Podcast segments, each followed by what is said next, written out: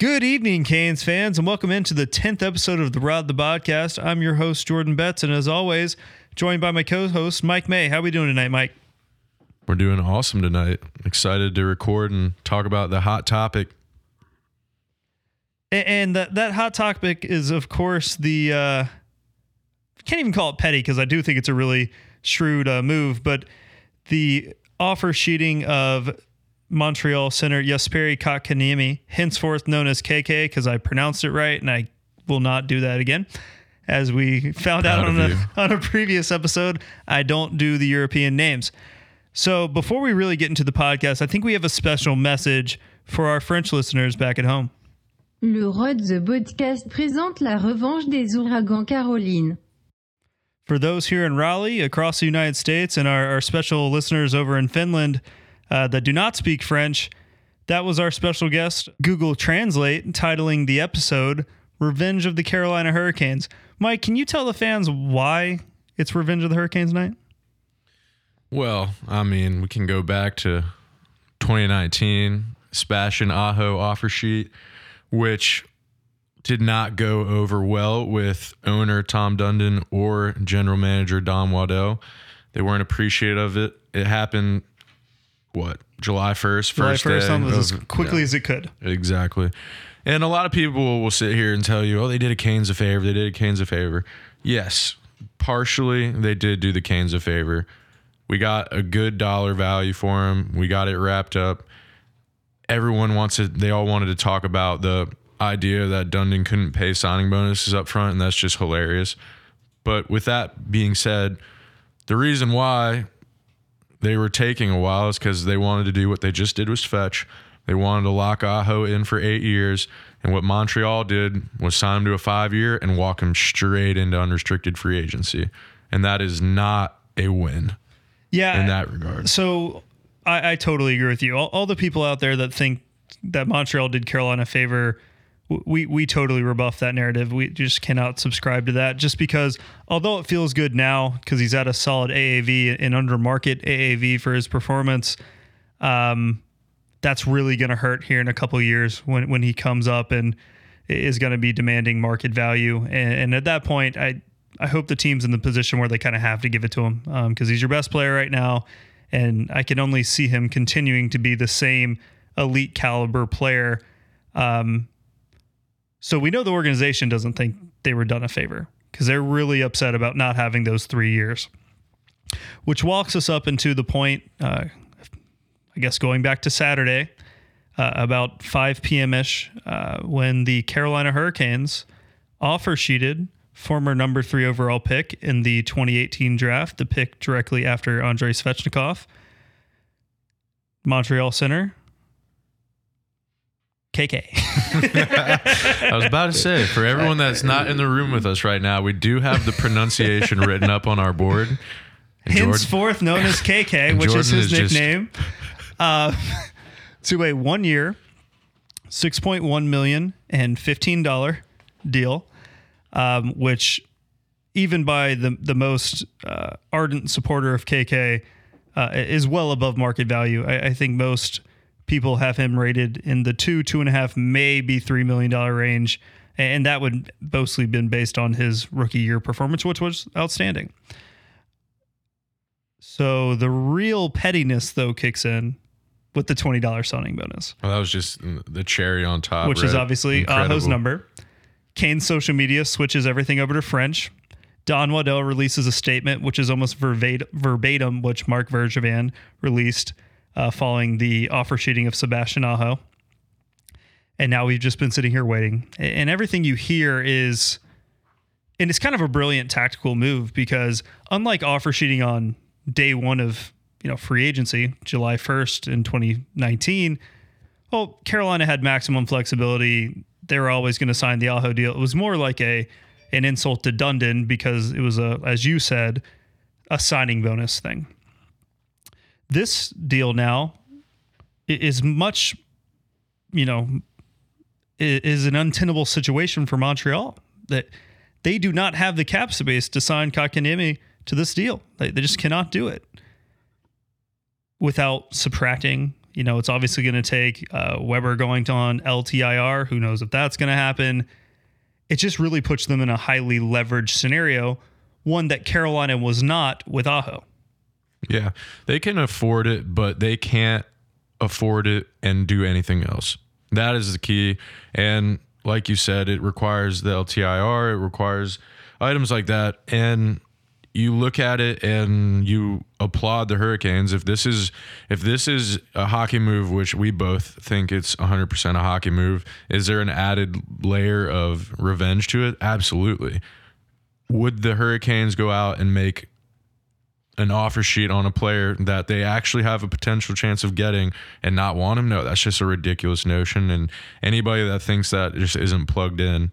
No one is going to spend six million dollars a first and a third rounder just on a haha got you back. Yeah, it's just It's- silly. They, they're pinpointing a player that had a great rookie year. Great. I mean, performed to expectation, performed well as a guy that was probably rushed to the league a little too soon and has struggled in the sub- subsequent two years. Part of that in my mind is he's been one underutilized and played out of, you know, where he excels. I think the exciting part for Carolina is you're you're potentially buying a a 21 year old, obviously a highly drafted, highly skilled player who can actually slot in, hopefully to your top six, likely on the wing, uh, but is no worse than a, a top nine player, which we've been talking about. This team desperately needs, and it's although it's a you know heavy price to pay, you're paying you know almost double his market value, if not more it makes a ton of sense because as I heard Luke DeCock, DeCock uh, phrase it, Carolina, who had tried to trade for KK uh, last week, easily would have offered a first rounder, a third rounder, and $3 million. Well, now the extra $3 million is just, to his point, going to the player. That's a no brainer deal for a guy that was just the third overall pick a handful of seasons ago. Yeah. And for everybody that's saying the 6.1 is what you'd have to qualify him at next year if it comes to that. The thought is, and it would make the most sense if the Canes had discussed what does a deal, what does an extension look like come January when they're able to extend Kotkaniemi potentially. What does what does that cost look like? And I guarantee you, as we heard Elliotte Friedman report, and I believe the same thing that it's going to be significantly less than 6.1. I I think it's probably high threes, low fours is probably what he's getting locked into, and it's probably two, maybe three years is what we're looking at. And so the notion that he's going to get paid 6.1 million through the remainder of his restricted free agency, I just don't buy into that. Now there is the threat if he's in Montreal and things don't go well and they continue to go not go well, it gives him a ton of leverage in saying you're either trading me or you're paying me six point one million dollars next year. Yeah, I I think that's the optimum point to where the 6.1 matters the most because Montreal doesn't have the financial flexibility to sign him long term. They can't trade him for at least a year. So he's next year going to go if he, you know, is kept by the Canadiens. He's going to go into next year minimum 6.1 and he's not it's very clear he wants to be gone. I, I- think when you look back at the Aho situation, Aho just wanted a deal done. He clearly wanted to be here. KK was scratched in the Stanley Cup playoffs, was underutilized, was played down in the lineup. He feels disenfranchised by that organization. He's a highly skilled player that's being asked to play a defensive role, and it's just not a fit. The media scrutiny up there is such a higher level. And apparently, people from his camp have basically not gone on record, but told people that he's played his last game for the Canadiens way back, you know, in the playoffs. And, you know, that could have been hearsay. They might not have been able to move him. They might have no interest in move him, moving him. But now here we are, September 1st. We got a handful of days. And it just seems that the Canadiens are so over leveraged right now that this is not a one year agreement for them, as it is kind of for Carolina. And yes, it would be an absolute travesty and almost organizational malpractice to spend $6.1 million on a guy that Carolina doesn't have a deal for. And I know that would be tampering, but I think we kind of both feel like they might have a deal in the drawer, so to speak. Um, you know, so $6 million, a first and a third. Uh, if they don't, you know, tenure him or tender him or re-sign him, yeah, I think that would be a really unfortunate situation. But at the end of the day, I'll just keep coming back to you. It's it's hard to get one centers.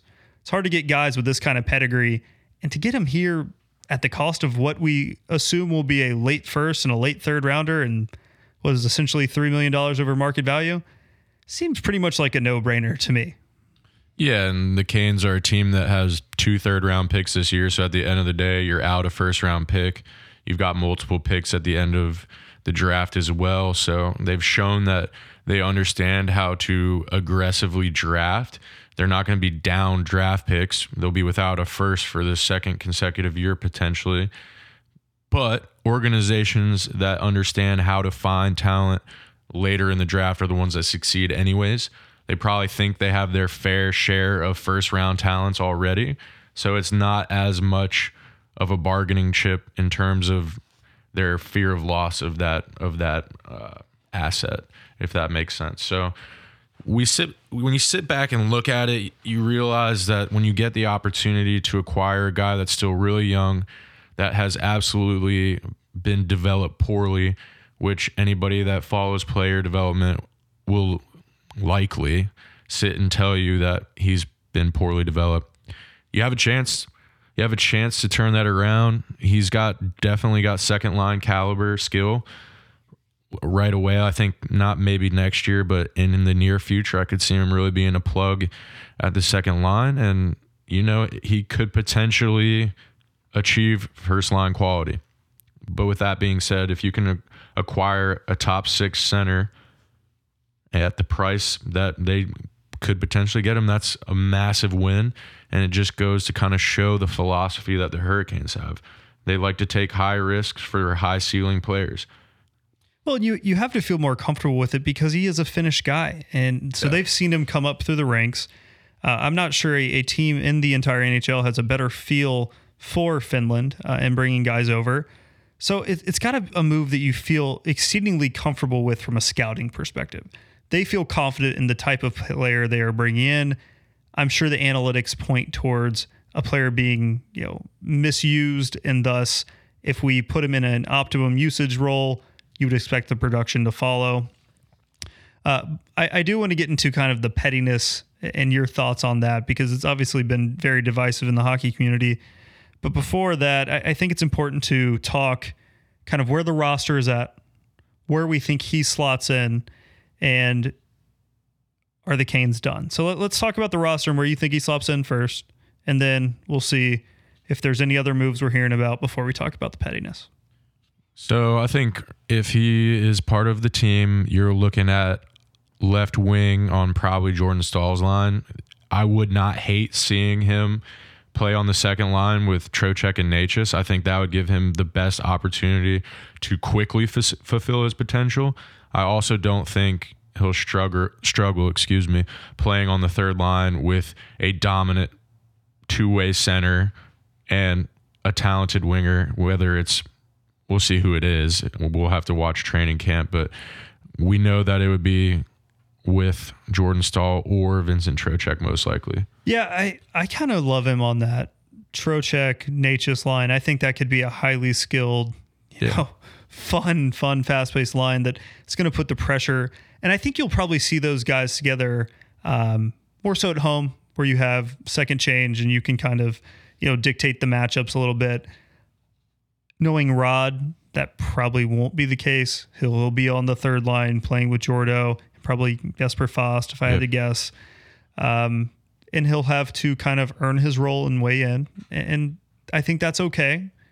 I, I think at times that's maybe lingered longer than it should. And you need to unleash these talented guys to let them play together. Yeah. I, I know there was a, you know, rumor that, that Svetch was disappointed to be playing with Staal for a lot of the year last year. And hey, Jordo was going, so I, I got that. But at the end of the day, if this team's going to make the jump, they need to do everything possible to put their young, highly skilled guys who can jump into superstardom. And for me, that's Svetch and obviously Aho, I think, is already there. But those two guys, and then Necas is right on the precipice of that. And maybe Kotkaniemi can jump into the Necas range. And then you have, you know, four to six highly skilled guys elite depth because that Nino Staal Foss line can be a very difficult line to play with, and I think Trocheck can play at that you know highly skilled level as well. Um, he, like you said, he is Trocheck insurance. We already felt like Necas was. There is a sentiment around the team that they want to bring Trocheck back. We know that contract situations can be difficult here, uh, but that's certainly a guy that has uh, assimilated to the team, uh, especially last year, pretty expeditiously after you know an inauspicious start coming off the injury and trade from uh, the Panthers. But yeah, I, am excited about that forward group. I, I, really, I think he, if he, he doesn't even have to fulfill his potential next year. No. He, if he's just a 40, 50 point guy, which would be a career high for him easily, you, you've really moved the needle. I just think the skill level and style of play is going to make so much sense. And although it may have hindered his development, having to play this defensive style in Montreal is going to make him a better two way player down the road. It's just can we unlock the offensive side? Yeah. And obviously, we, we all love to talk about it, but he gets to come play for Rod. He gets to play in a smaller market. I read rumors that he wasn't good with French. Um, so it's just a new scene for a guy that has high expectations for himself and uh, it has the potential to really pay off and that's one of the most intriguing parts about this is when you look at offer sheets how often you're just like there's not much there like like you know and you look at the aho one and it's like of course the canes are going to match like and It's- you it's just like- got you well, just got played People, people go, why, why is Carolina overpaying this guy, you know, who doesn't have the production, yeah, pedigree, whatever. But like Elias Pettersson, Pettersson's out there, and it's like Vancouver's not letting him leave. Like there, there's no way. So you're literally wasting your time by doing that. well and elias Pettersson has to sign the offer sheet and, right But in this scenario, they've identified a player that, by rumors at least, wants out, and they have taken the requisite time. You know, it's not July, and I know it was pushed back a little bit this year, but free agency is you know weeks and weeks past. Everyone, the dust is settled. They know where everyone's at from a cap standpoint. More importantly, they know where they are from a cap standpoint. And it's like we can target this guy, a player that would cost us a lot more to trade for, duh, because they wouldn't have done a first and a third, which was apparently the offer. Um, and now, hey, we're going to find out on Saturday if they match. What I've heard, and you referenced Elliotte Friedman earlier in his uh, reaction 31 thoughts to this offer sheet uh, podcast episode. Probably what's going on now is the Canadiens are shopping those first and a third to see what they can get if and when they decide to let the Canes get uh, keep Kotkaniemi um, and see because they got to replace him somehow. And it's just it was always I don't think any of us ever really believed there were a legitimate threat to you know make another significant run. It was kind of a, a fairy tale thing to begin with. Um, but subtracting him, I, I just think you know that they are a huge regression candidate. Not that he was obviously a huge uh, player for them because he was scratched in the playoffs, but you know maybe that's one less team in the Atlantic we got to worry about. Yeah, it's it's a unique situation, and it's um, they're gonna wait till Saturday because regardless of what they decide to do, they're gonna try to handcuff the Hurricanes. And the the the beauty of it is that the Canes are pretty much done. Yeah, that's why you don't do it on July Yeah, first, right? They've put themselves in a really good position because if you get him, I believe that sparks a potential Nino trade if that's a route the Canes are looking at because you can put Kotkaniemi on your third line, and I think he could slot on your second line realistically. I think he has potential. I think with the players he would be playing with, um, he would have a really good opportunity to thrive there. And then he's either on a really deep third line or, you know, he's playing a little bit of second line. I do think the Canes will continue to shop for another top six winger, um, probably on a short term deal. That's why Tarasenko still makes sense. It doesn't sound like that's going to happen soon just because of St. Louis's stance on it. I know that I've heard multiple reports. It just sounds like the Canes are still in on him. And like we talked about earlier, it's the perfect target for the Hurricanes, right? He reminds me a lot of the Trocheck trade, right? He's a little older than Trocheck, obviously, but it's the same idea. Older, but also a higher pedigree player has Yeah, for higher sure. highs in the league. For And- sure. But yeah, considered maybe damaged goods, Yep. slightly overpaid.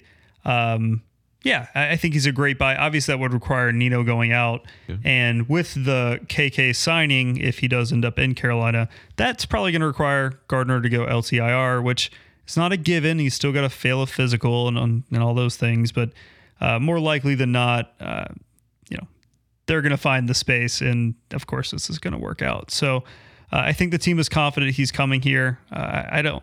Granted, it's it's hard to uh, compare it to much of anything else because offer sheets are so rare, but this one pretty much universally seems like a foregone conclusion, and, and I don't think it is a you know bunch of jerks move. I mean, it's in the rules. I don't know why GMs don't do it more often. I it, it's not it's not the Petterssons of the world to use a guy we referenced earlier that should be getting offer sheeted. It's these type of guys buying low on low roster players because teams may not feel like they're in a position to overpay to keep a guy.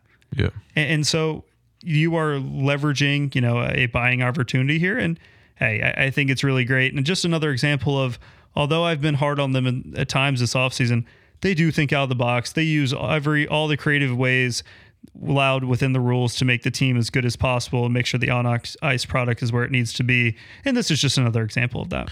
Yeah, and I don't think that if Kotkaniemi was on any other team, they would have done it. Just because I do think part of it's the bad blood. It's not something that most GMs smile at, right? It's not. It's kind of an unspoken rule. Like you avoid offer sheets more frequently than not, and you look at it and it's.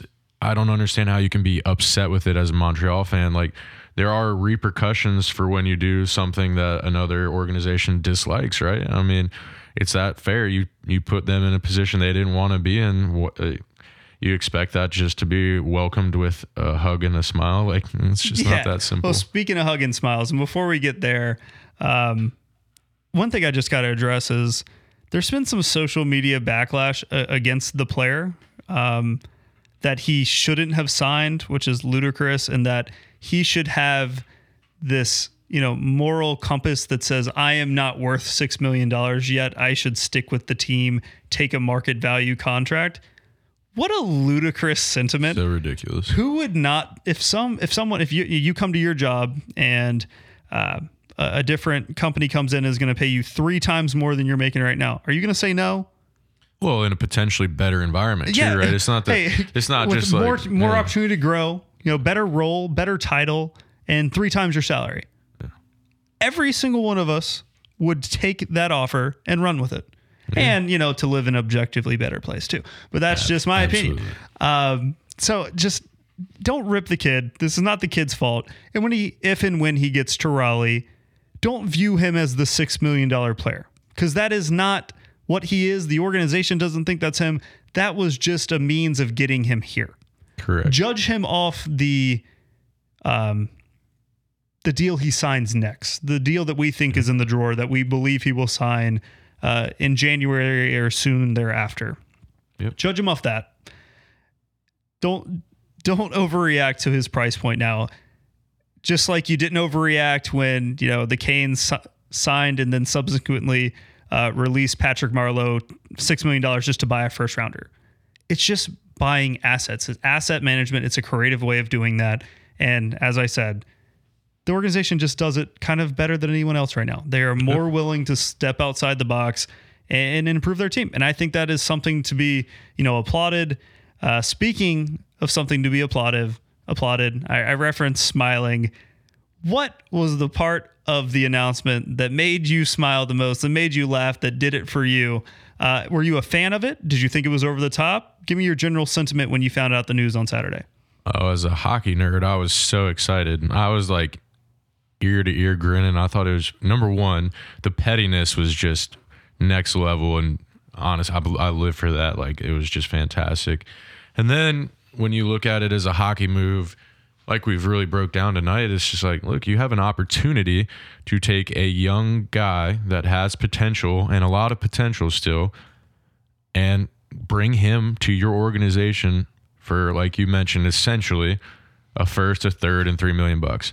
You, it's a home run. Duh. Yeah. And if you don't if you don't get him, you have now put a team that you obviously dislike into a worse position. quote unquote cap hell, as they say. Is it- Absolutely.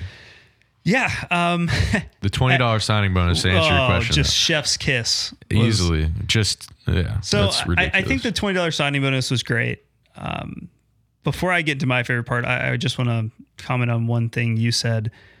The hockey nerd part of me thought it was awesome. I I, I just think offer sheets should be a thing. This shouldn't Oh, yeah. be some like It's unicorn. exciting. Yes, like I don't know why teams and I it's probably the old boys club. You know they don't want to infringe on anybody, uh, and they don't want someone infringing on their negotiations. But hey, use every way possible to get talent to your team. So independently of the Canes or the Canadiens, I think that's great. And if it was, you know, Calgary and Arizona, awesome. Here for it. Anyone. Um, but my favorite part of the pettiness had to be the the Don Waddell, you know, Oh, basically mimicking the Bergevin's Yeah. comments from a few years ago. Uh, and then the team obviously releasing that in French was just like impeccable it's good for the game. Like whether you love it or hate it, it's great for the brand. It gets the Canes more than anybody may understand that this is entertainment. yeah. And, and it's a show, and part of that nowadays is obviously the social media component. absolutely. And if if this makes you upset, if it's not you know the the hockey you grew up with, I'm sorry, but that's just where we're going now. And it's good for the game not to be buttoned up. It presents to new fans because at the end of the day, the the move was great, and that obviously gets covered on all the major sports platforms. But the social media activity and, and you know content produced by the team got just as much play. That's great for the Canes. That's great for the league. That's great for going the game of hockey. It is just such a win-win-win scenario. And you know what? As, as tough as I've been on him at times, like you got to respect Tom for for being kind of that true Texan big man in the room that you're not going to get me, I'm going to get you and you know kind of pulls his stuff Yeah. out on the table. yeah. Um, we'll keep this podcast PG, but Yeah. I, I, respect the the arrogance and uh, you know bravado of that move. Yeah, I mean, we we all have things that we like about Dundon, and we all have things we don't like about Dundon. When it comes to the on ice product and being willing to go against the grain and all of those things, he's there. He's and you got to appreciate that. Um, the product. Look at what the product's been since he's been here, right? So you you look at it and you take it for what it is. We're going to be the first to keep an eye on him, and if we don't like things, we're going to tell you we don't like things. But as we currently look at the state of hockey on the ice, we love it. We got ourselves our own uh, wannabe Jerry Jones. Is that is that how we're going to go? A little It's wannabe rumored, Jerry yeah. Jones. Um, yeah, I, hey,